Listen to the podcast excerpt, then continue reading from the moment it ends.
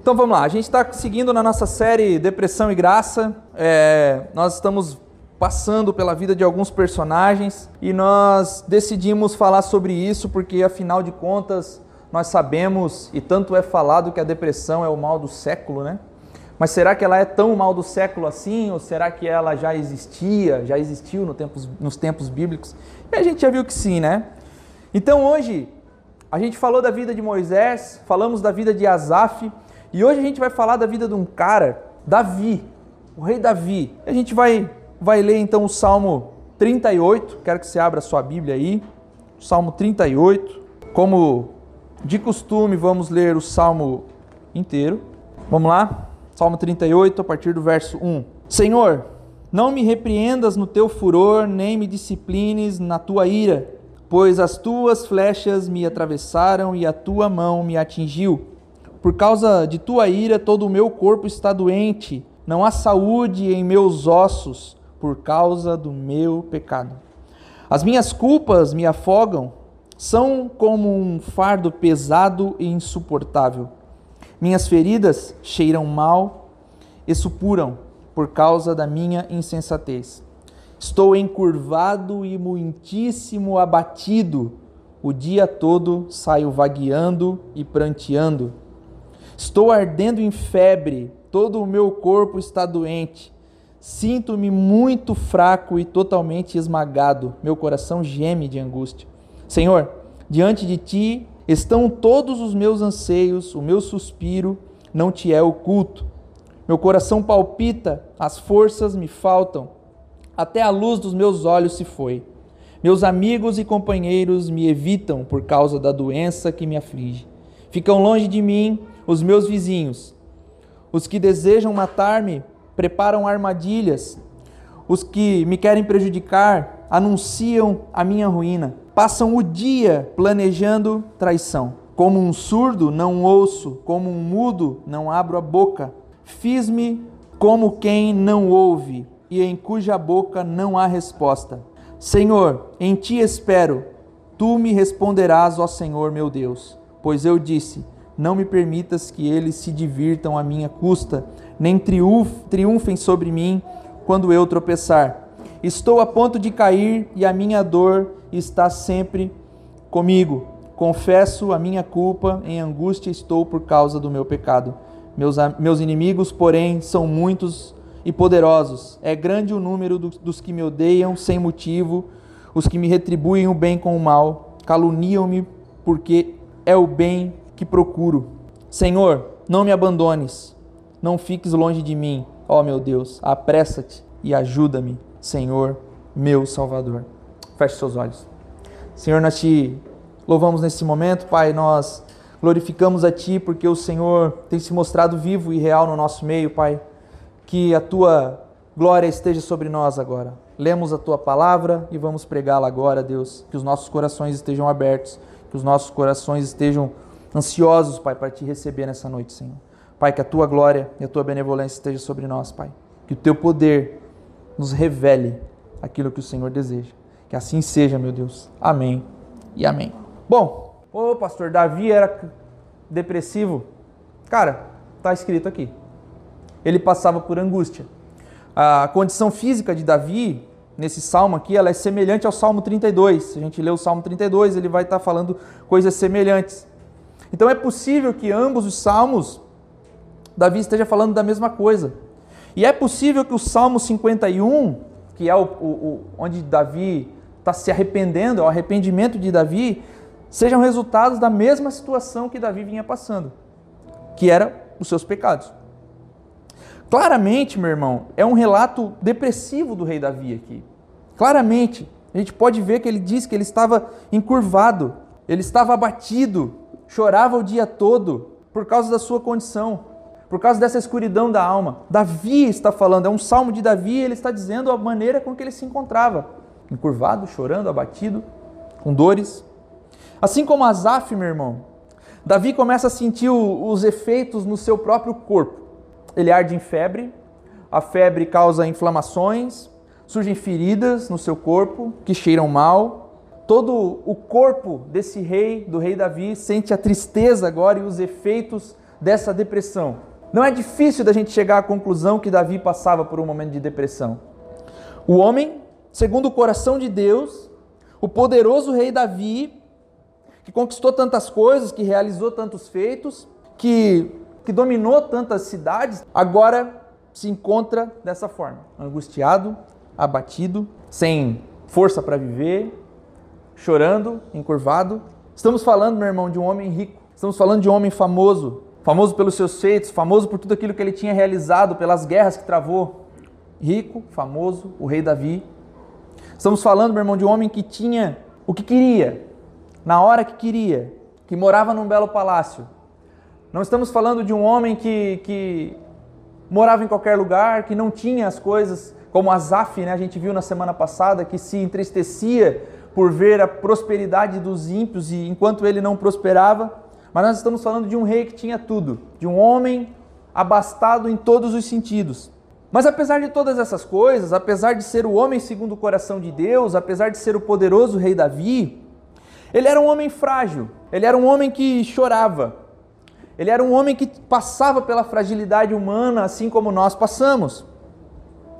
Ele não era mais forte do que nós, ele não era mais poderoso do que nós, ele não era capaz de enfrentar mais coisas do que nós.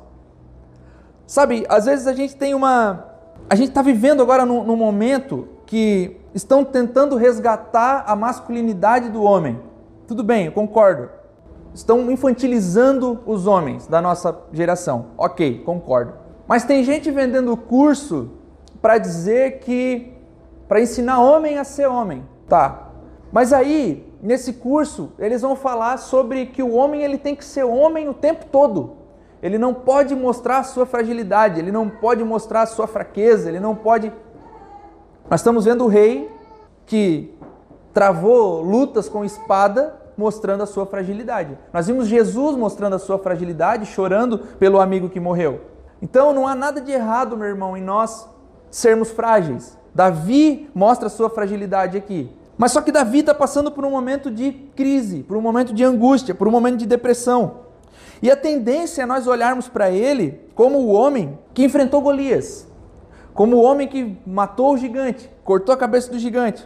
Sempre colocando o personagem Davi como um, um herói da Marvel que pode fazer qualquer coisa que pode fazer o que quiser em qualquer momento, pode realizar feitos incríveis. Mas não. Davi é homem. Davi é humano. E o que ele fez de extraordinário, meu irmão, foi através do poder de Deus. Ele não fez nada de extraordinário pela sua própria força.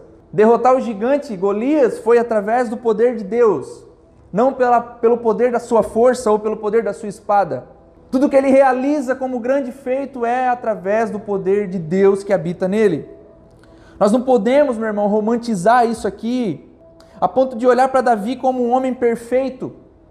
Então, assim, poxa, pastor, Davi tinha depressão? Tinha, ele está falando no Salmo. Davi era frágil nesse sentido? Era porque ele era homem. E o homem não precisa esconder a sua fragilidade. A fragilidade do homem existe. Quando eu falo homem, vale para as mulheres também. Nós somos frágeis, nós somos miseráveis, nós somos pecadores. Nosso corpo e a nossa alma é fraca. Por mais que nós sejamos atletas como o Felipe é, nós morreremos um dia. Sinal que nós somos fracos. Sinal que nós precisamos, carecemos de Deus. E a Bíblia, meu irmão, não vai falar de nenhum personagem e sua perfeição. Apenas um, Apenas um homem a Bíblia relata como o homem perfeito, que é o próprio Cristo. O próprio Cristo é a perfeição. Os demais, os outros personagens, todos os outros, inclusive Paulo, que a gente fala tanto de Paulo, Paulo, Paulo, frágil. Homem que carecia de Cristo para todas as coisas, carecia de Cristo para querer a Cristo, como nós já vimos em alguns momentos. Mas vamos lá.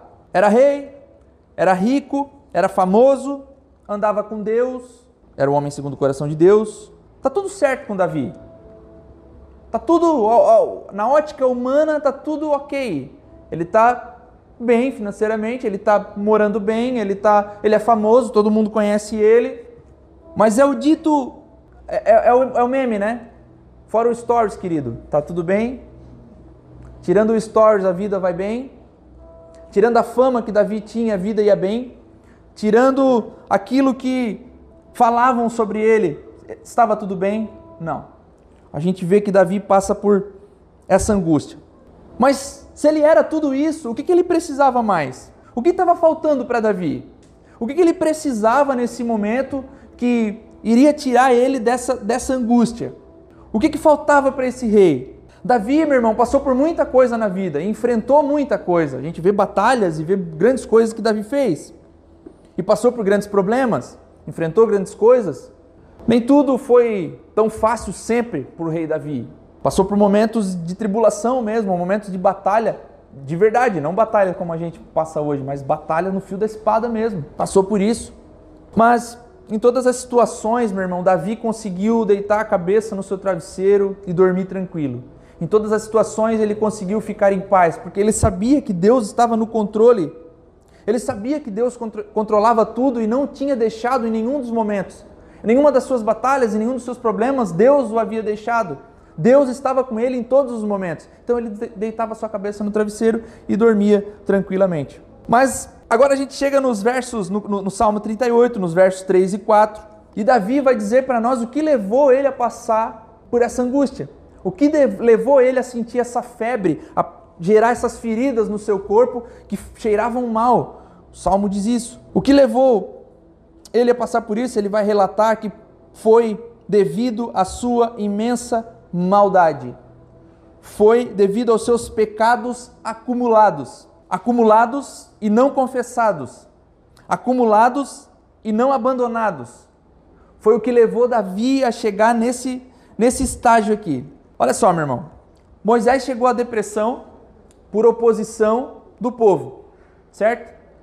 Ele se sentiu fracassado, ele buscou alguma coisa e fracassou. Chegou à depressão. Asaf, por sua vez, foi porque os ímpios prosperavam e ele não. Ele sendo um homem de Deus, ele sendo um crente, ele não prosperava e os ímpios prosperavam. Então a gente vê que são dois momentos diferentes um por oposição e por fracasso, o outro por analisar a vida do, do ímpio e não prosperar, vendo os ímpios prosperando.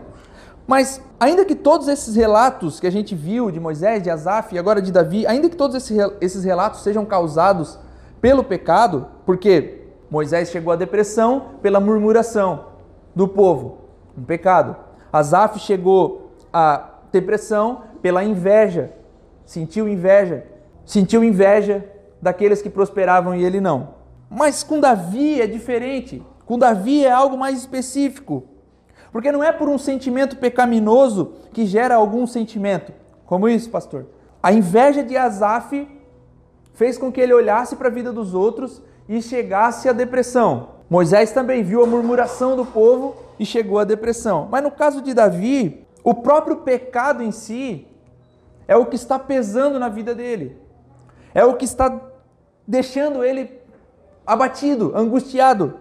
O que está deixando Davi nessa situação é falhar contra Deus, é pecar contra o Senhor. Deus sempre esteve com ele, ele sempre esteve com Deus. Mas agora ele está sentindo assim que ele falhou feio com o Senhor. E o medo de Davi agora é que Deus se afaste dele. É que Deus olhe para o imenso pecado dele e deixe ele de, lado, não queira mais saber dele. Como ia ficar agora o homem segundo o coração de Deus sem a presença do próprio Deus? Não restava mais nada para Davi que não fosse chegar diante de Deus agora e implorar por misericórdia, apelar para a misericórdia do Senhor.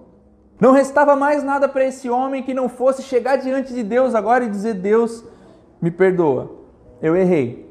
Mas o que foi que Davi fez de tão, de tão grave, de tão sério? Davi ele adulterou com Batseba. Ele engravidou a mulher. Ele tentou esconder o pecado, porque ele levou o, o, o marido dela para frente de batalha para que ele pudesse morrer. Então, além de adulterar, ele cometeu um homicídio. E olha só que interessante, meu irmão. Ele se sentia sujo pelo que ele havia feito, ele se sentia imundo. Ele havia se rebelado intencionalmente contra o Senhor.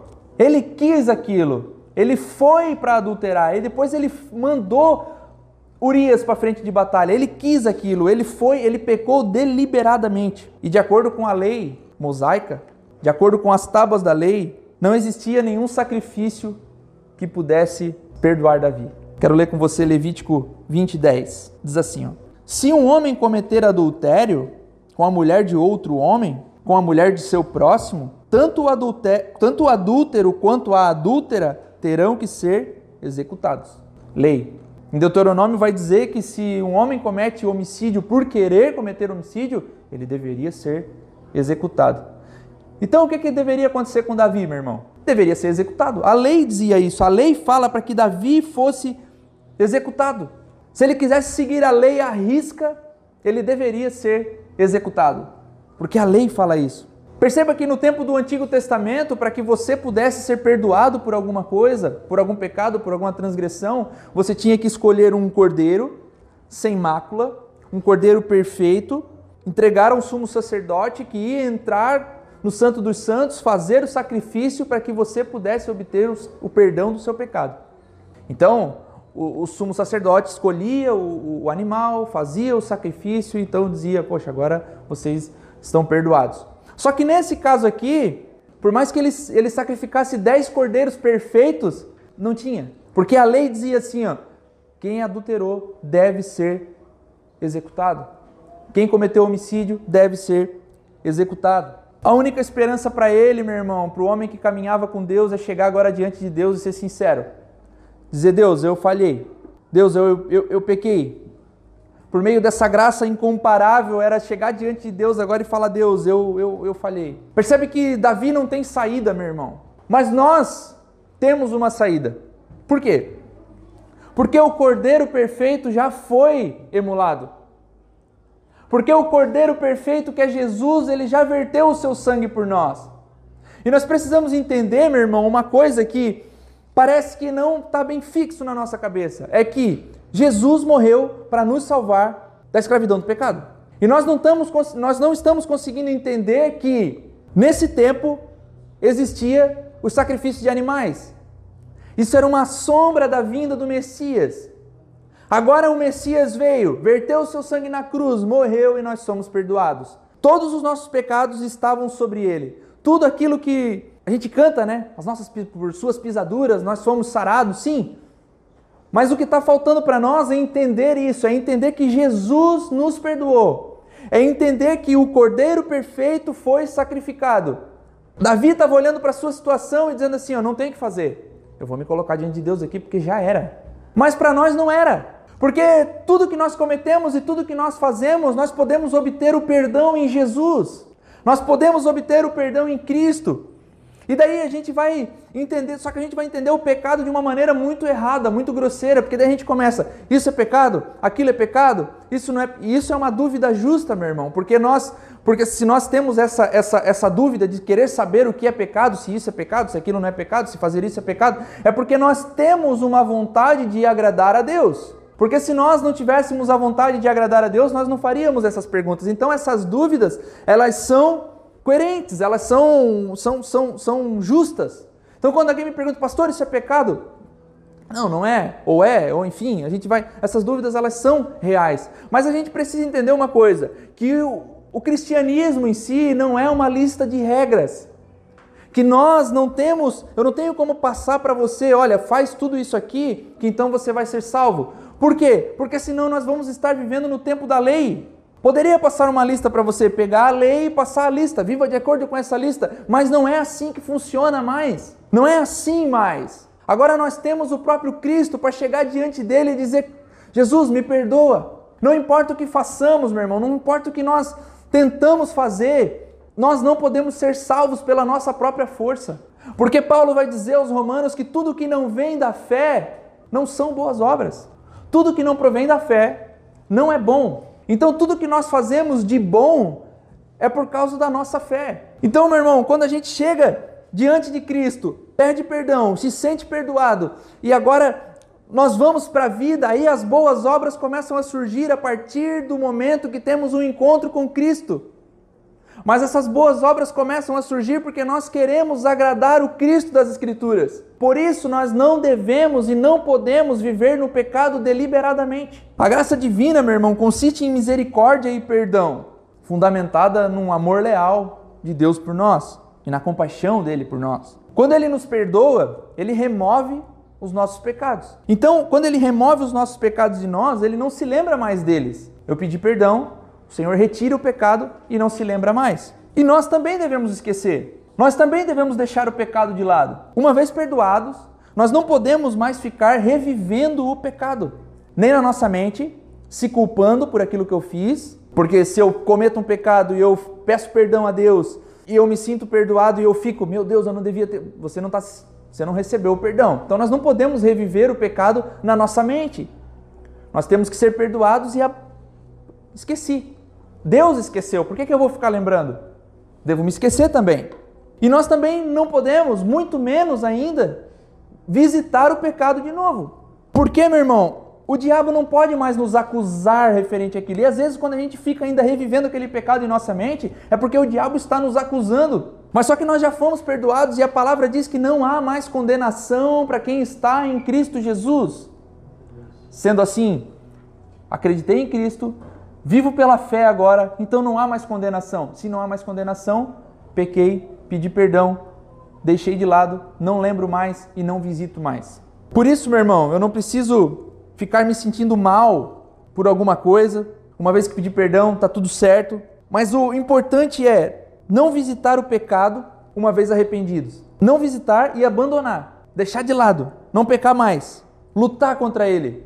Lutar com todas as forças contra aquilo que nos afasta de Deus. Mas por que se arrepender e abandonar? Só o se arrepender não basta. Me arrependi, Jesus me perdoou. Eu devo abandonar também? Sim, é simples isso. Quando nós nos arrependemos de alguma coisa, meu irmão, se eu fui lá e comprei um C3, por exemplo. Exemplo e eu me arrependi. Aí vem um amigo teu e quer te empurrar um C3. Ou um Peugeot. Primeiro que não é amigo. Mas a analogia é boa. Se você se arrependeu de comprar determinada coisa, você vai comprar de novo? Se você foi comer em determinado lugar e a comida era ruim, você vai lá de novo? Não vai. E ainda vai falar para os outros assim, ó, Cara, é ruim, não vai. Mas isso, meu irmão, é o arrependimento verdadeiro e genuíno. Porque se eu cometo algo, uma transgressão contra Deus, e eu me arrependi verdadeiramente, eu não vou fazer de novo. Eu vou deixar de lado. E vou falar para os outros ainda, cara, não faz isso.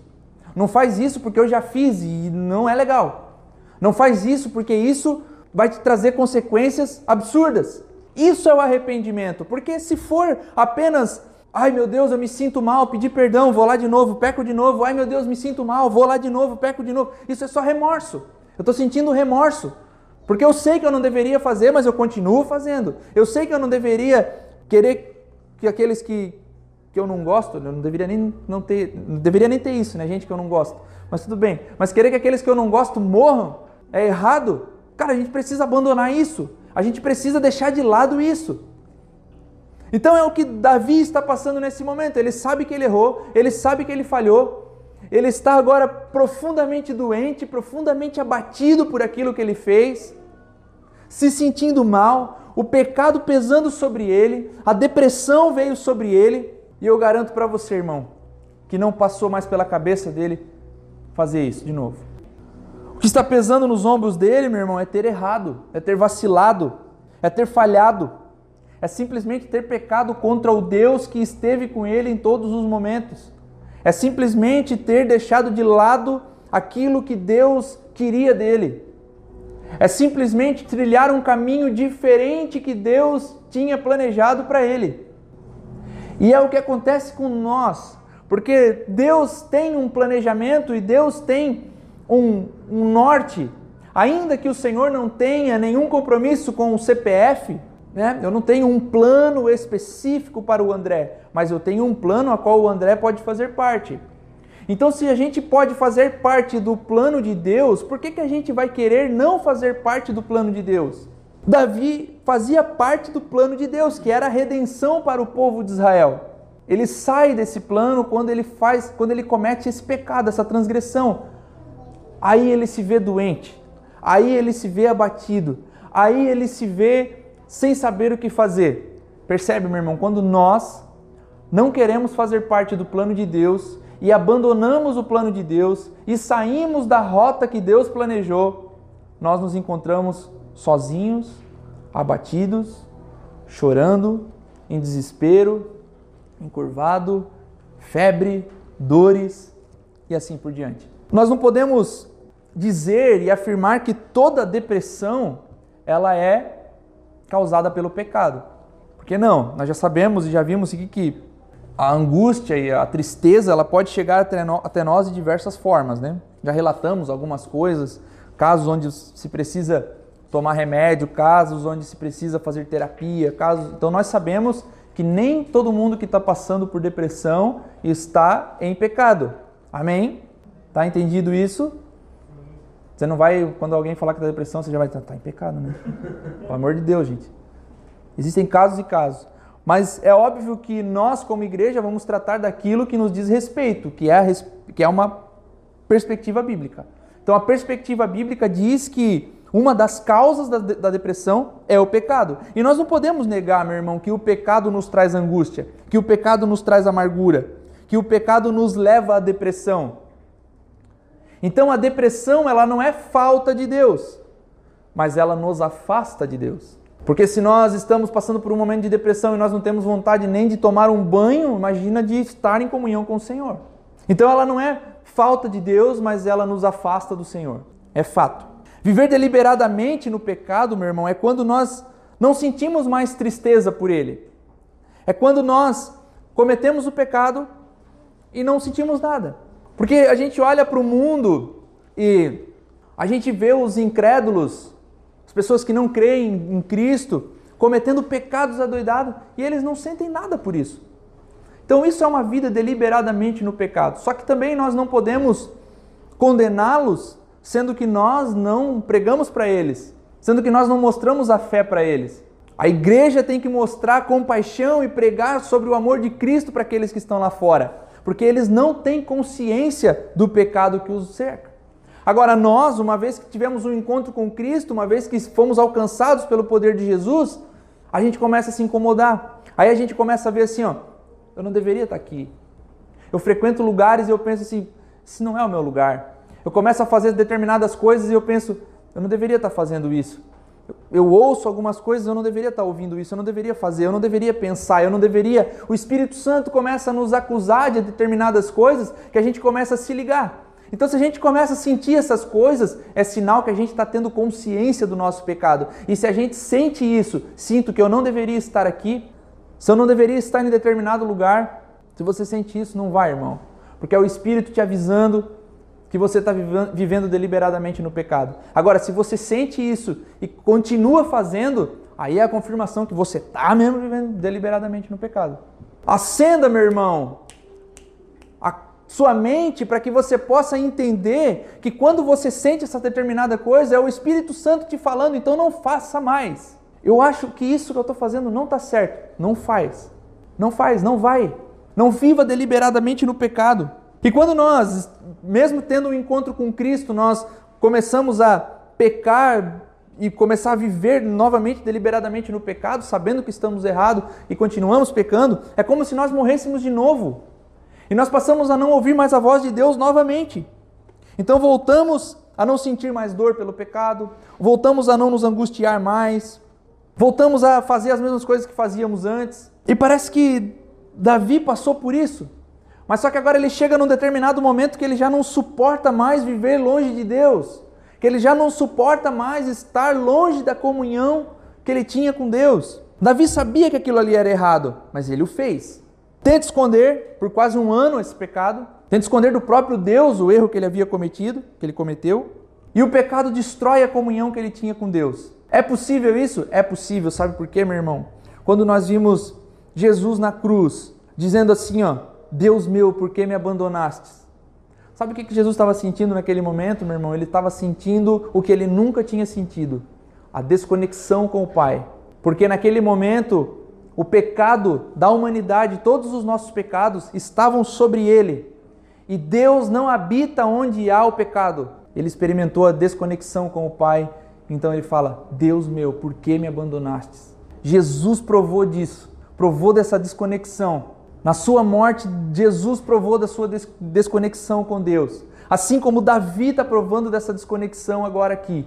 Só que Davi não tinha o poder de levar sobre ele os meus, os meus e os seus pecados, mas Jesus sim. Jesus tinha esse poder. Jesus veio para isso. Jesus veio para nos livrar da escravidão dos nossos pecados. Mesmo que o nosso corpo, meu irmão, hoje seja o templo do Espírito, nós devemos continuar fugindo do pecado. Porque ele nos ronda, ele nos cerca o tempo todo. E nós temos a falsa ideia de que se, poxa, então eu não posso viver no pecado, o Espírito Santo habita em mim, por que, que eu ainda sofro tentação? Ah, porque tentação é uma coisa, pecado é outra. Nós temos que entender o que, que é a martia. A martia é o grego para pecado. Por isso que no seminário estudamos a martiologia, que é a doutrina do pecado. E o pecado, ele é justamente aquilo que nos afasta do Senhor. Foi aquilo que afastou a humanidade quando Adão pecou. Nós somos afastados de Deus por causa do pecado e somos reconciliados com Deus através do sacrifício de Cristo. Eu acho que isso é claro para nós. Mas nós não temos a consciência de que nós não nos tornamos mal porque pecamos. Nós pecamos porque somos maus. Então quando a gente pensa assim, ah, mas o fulano é tão bonzinho, só falta Cristo. Inferno para ele. Lamento. Porque se falta Cristo, falta tudo. Porque é a partir de Cristo que as boas obras vão surgir. Porque é a partir de Cristo que eu vou viver verdadeiramente como Deus quer que eu viva. Porque é a partir de Cristo que eu vou realmente realizar boas obras. Porque se não provém da fé, não são boas, são só obras. Se deixamos, meu irmão, o pecado tomar conta, a comunhão é comprometida. A comunhão com Deus ela é afetada, ela é abalada. A tristeza nos invade. Nós nos tornamos fracos novamente, porque não temos mais o poder de Cristo. Quando nós tomamos consciência dos nossos pecados, nós devemos nos arrepender. Nós devemos deixar de lado, confessar, clamar por perdão e definitivamente deixar o pecado para trás, meu irmão. Definitivamente abandonar as nossas ideias pecaminosas. Quando o que nos gera, meu irmão, esse momento de depressão é o pecado, não tem jeito. Quando nós chegamos na situação de Davi, com esse peso, com essa angústia, porque foi o pecado que causou isso, ou então, trazendo para os nossos dias, quando nós chegamos à depressão, porque nós sabemos que o que nos causou aquilo foi o pecado de alguma forma, não tem especialista que dê jeito. Só um, Jesus, o Cristo das Escrituras. Quando, por isso que eu falo em todos os momentos que nós devemos estar diante de Cristo para que nós possamos ser perdoados dos nossos pecados quando nós estamos passando por um momento de depressão. Pode ser que a sua depressão não seja por pecado, mas pode ser também, pode não ser como pode ser. Então nós partimos desse pressuposto que aquilo que eu estou passando, essa angústia que eu estou passando, esse sofrimento, essa depressão que eu estou passando, essa tristeza, é por causa do pecado. Então eu venho até Jesus, peço perdão, entro em comunhão com Ele, o Espírito vem habitar em mim e agora, se persistirem os sintomas, o médico deverá ser consultado aí, meu irmão. Porque eu já fiz aquilo que deveria ser feito primeiro, que era pedir perdão a Deus pelos meus pecados. Me colocar diante dele e dizer assim: Deus, me perdoa por tudo que eu fiz, por tudo de mal que eu causei a alguém, por todos os meus pensamentos ruins. E pedir perdão. Se mesmo assim eu continuar nessa angústia, eu continuar nesse sofrimento, aí a gente usa as outras ferramentas: terapia, psicologia, psiquiatria. Mas o primeiro passo, o ponto de partida é aqui: é se arrepender do pecado, é deixar de lado, é abandonar todo o pecado. Razões para entrarmos em, depressões, em depressão são muitas. Nós já citamos muitas aqui. Mas nós estamos abordando aqui uma delas, que é o pecado que deve ser confessado. A confissão de pecados, meu irmão, ela é muito deturpada nos nossos dias, porque nós acreditamos, é, quando se fala em confissão de pecados, que a gente lembra da confissão da Igreja Católica, que a gente ia lá, confessava para o padre e tal. Tudo bem, legal. Mas só que a confissão em si, ok. Mas o problema é que não é com uma, uma. Como é que se diz quando o padre dá penitência? Ah, mãe católica, caramba. Quando o padre dá penitência, aí a gente vai e faz aquela reza, aquela, cumpre aquela penitência e, ok, fui perdoado, vou viver minha vida de novo. E não é assim que funciona. Porque o pecado ele deve ser abandonado, ele deve ser deixado para trás. Então a confissão ela é verdadeira. E como que eu confesso então, pastor? Você pode me procurar, ou pode procurar um amigo seu de confiança, ou pode, sei lá, mas ele precisa ser confiado, confessado a Deus primeiramente e depois confessado para alguém que vai orar com você, que vai te abençoar, que vai chorar com você se for preciso, se for necessário. Mas o pecado ele deve ser confessado, ele deve ser confessado e deve ser abandonado, deixado para trás. E como Davi saiu dessa situação, meu irmão? Como ele saiu dessa depressão? Ele não foi para o médico, ele não fez terapia, mas ele saiu dessa depressão. Após ter escrito esse salmo aqui, onde ele relata a sua, a sua angústia, Davi vai escrever um outro salmo, o Salmo 51, aonde ele admite a sua, a sua condição detestável diante do Senhor, aonde ele admite as suas falhas, aonde ele suplica por misericórdia. O Salmo 51, tão conhecido, meu irmão, e se você não leu, leia, é um salmo muito bonito, que fala sobre o arrependimento do rei Davi, que fala sobre se chegar diante de Deus e dizer assim: Senhor, tu me conhece, Senhor, tu sabe por onde eu andei, por onde eu trilhei, sabe o caminho que eu fiz para chegar até aqui, e ele vai dizer assim: me perdoa. Ele chega diante de Deus arrebentado, meu irmão, e pedindo perdão por tudo aquilo que ele havia feito. Senhor, tem misericórdia de mim. Não pelos meus grandes feitos, não pelas grandes batalhas que eu travei, não pelo grande palácio que aqui eu estou hoje, não pelas, pela, pela minha fama, não por, no, não por nada disso, não pela, mas senão pela tua misericórdia. Não porque eu sou descendente da tribo de Judá, não porque eu sou o famoso, grandioso, todo-poderoso rei Davi, mas por tua misericórdia, Senhor, me perdoa. Por tua benevolência, Senhor, me perdoa. É o que Davi vai falar para nós no Salmo 51. Tem compaixão de mim, apaga as minhas transgressões. Sabe, irmão, às vezes vamos nos sentir culpados por ter causado mal a alguém, por ter errado com alguém. Talvez isso nos gere um peso enorme. E você está pensando, Cara, eu jamais falaria aquilo de novo. Cara, eu jamais faria aquilo de novo. Eu jamais agrediria aquela pessoa com palavras de novo. Não amei o meu próximo como o Senhor diz para que eu amasse. Não agi em amor como o Senhor Jesus disse para que eu amasse. Existem duas coisas a serem feitas nesses casos, meu irmão. A primeira é pedir perdão a Deus. E para essa pessoa. Pedir perdão a Deus porque você não cumpriu o mandamento de amar ao próximo. E pedir perdão para essa, essa pessoa pelo que você fez. No caso de Davi, meu irmão, não, não, não restava mais essa oportunidade, porque Urias, aquele que contra quem ele havia pecado, não estava mais ali, havia morrido na frente de batalha por culpa do próprio Davi. Então não restava mais essa, essa oportunidade de chegar diante de Urias e dizer: meu irmão, me perdoa, eu pequei contra ti. Mas ele vai diante de Deus arrependido e confessa tudo diante de Deus. Toda a sua transgressão, tudo aquilo que ele havia feito de errado. Porque é claro que, em primeiro lugar, Davi pecou contra Deus. Sem confissão de pecado, meu irmão, nunca haverá, nunca haverá a alegria. Nunca será possível desfrutarmos de alegria sem confessarmos a Deus os nossos pecados. O perdão de pecados, meu irmão, é uma preciosa fonte de paz. É uma preciosa fonte assim de se libertar realmente, de tirar o peso das suas costas, de não sentir-se mais culpado por aquilo, de não sentir-se mais mal por aquilo. A confissão de pecados, ela traz algo tão bom para nossa alma e para o nosso espírito, que a gente sai leve. A gente passa a viver diferente depois do momento de confissão de pecados. Não se permita, meu irmão, ter pecados não confessados na sua vida. Não se permita fazer coisas que desagradam a Deus sem confessar essas coisas. Chegar diante do próprio Deus e falar: Olha, me perdoa, Deus, eu pequei contra ti. E chegar diante da pessoa que você falhou e dizer: Olha, meu irmão, me perdoa também, eu pequei contra ti também. Aproveita, meu irmão, nesse momento agora aí e lembra de algumas coisas que você fez que não foram confessadas. De alguns atos seus que não foram confessados diante de Deus, principalmente. Que não foram falados, que não saiu da sua boca. Senhor, eu fiz isso, me perdoa. Senhor, eu pensei isso, me perdoa. Senhor, eu agi dessa forma, mas me livra dessa, desse peso, Pai. Me livra do peso, da escravidão desse pecado. Pede perdão, irmão. Cristo morreu por nós. Cristo é o Cordeiro perfeito que morreu por nós na cruz. Cristo é aquele que veio para a sua igreja. Cristo é aquele que verteu o seu sangue na cruz e não foi em vão. Se ele fez isso, é sinal que nós podemos chegar diante dele agora, pedir perdão e ser reconciliados com o Pai. Ser reconciliados com Deus através de Jesus.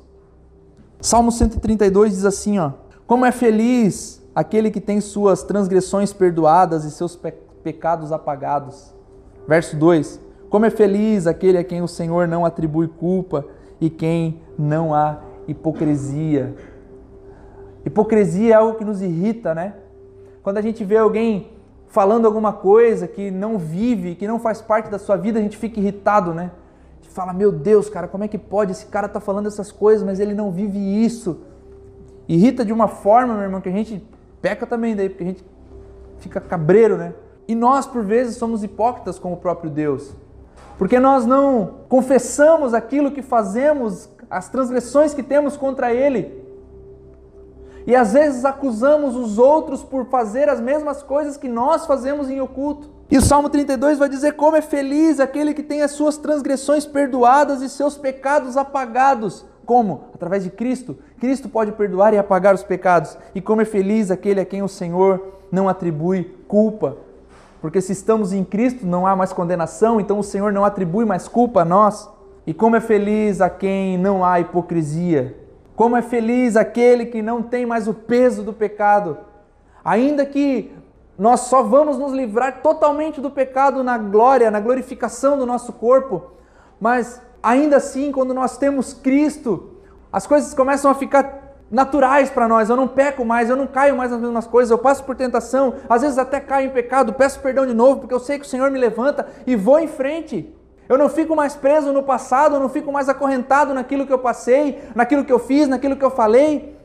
Eu vou em frente, eu quebro a corrente e sigo em frente porque o Senhor Jesus me perdoa, porque o Senhor Jesus verteu o seu sangue por mim. Essa é a mensagem do Evangelho. Nós falamos tanto em Evangelho, Evangelho, Evangelho. O que é Evangelho? Evangelho é Deus salvando pecadores, é Deus mandando o seu Filho para morrer por nós, para que as nossas transgressões e pecados fossem perdoadas. E se você, meu irmão, cristão, se enjoa de ouvir isso, a sua percepção cristã tem alguma falha. Porque na verdade o que mais arde no meu coração e o que mais me deixa feliz é saber dessas coisas. É saber que o Deus das Escrituras, o Senhor Todo-Poderoso, enviou o Filho para morrer por nós. É saber que não há mais depressão, que não há mais lutas, que não há mais nada. Porque ainda que elas venham, ainda que a gente passe por, por angústias, ainda que a gente passe por dores, o Senhor Jesus morreu por mim. Ainda que as coisas não andem tão bem como eu gostaria que elas estivessem, o Senhor Jesus morreu por mim. O Cordeiro de Deus que tira o pecado do mundo veio, verteu o seu sangue e agora nós podemos ter o perdão, ser reconciliados com o Pai novamente. Podemos nos livrar de uma vez por todas da escravidão do pecado. Davi ainda precisava sacrificar algum animal no Santo dos Santos para que ele pudesse ser perdoado. Nós não. O sacrifício já foi feito. O trabalho já foi realizado. Cristo morreu, ressuscitou no terceiro dia e nos garante o perdão, nos garante a reconciliação com o Pai. Ouvir isso, meu irmão, e o coração não pular de alegria, tem alguma coisa errada com a percepção do Evangelho. Te ensinaram errado o que é evangelho. Ouvir que Deus morreu por nós e não saltar de alegria, meu irmão, não tem alguma coisa errada, ensinaram o evangelho errado para nós. Deus te convida, meu irmão, a viver essa alegria, a desfrutar desse momento de paz que Ele dá. A paz que excede todo entendimento, meu irmão, não é não passar por lutas. A paz que excede todo entendimento é passar por lutas sabendo que Jesus está na luta com você. A paz que excede todo entendimento é andar sobre as águas como Pedro andou. Percebe que a tempestade ainda estava rolando. Mas se no barco já estava complicado, imagina andando sobre as águas do, di, diante de uma tempestade. Mas a paz que excede todo entendimento estava sobre as águas. E disse para Pedro: Vem. E Pedro vai. Esse é meu convite para você, meu irmão, a sentar-se aos pés de Jesus assentar-se aos pés de Deus como um filho, como alguém que foi reconciliado com o Pai, tomar assento à mesa de Deus e desfrutar do banquete que Ele tem para nós, desfrutar dos benefícios que Ele tem para nós. E quais são os benefícios? É a vida eterna, é a salvação. É desfrutar desses benefícios que só são daqueles que amam ao Senhor verdadeiramente. Por que, que eu, eu, eu, eu prospero e eu, eu não prospero e o ímpio prospera? Cara, não dá nada. Nós temos Cristo, eles não. Nós temos Jesus, eles não. Nós temos a salvação, nós temos a promessa de vida eterna, eles não. Essa, sem dúvida, meu irmão, é a mensagem mais pregada nessa igreja.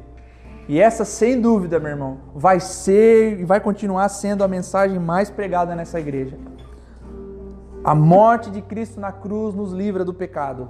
A morte de Cristo na cruz faz com que nós sejamos reconciliados com Deus. E vou dizer um negócio para você: não se enjoe disso, porque senão a sua percepção de evangelho está muito equivocada.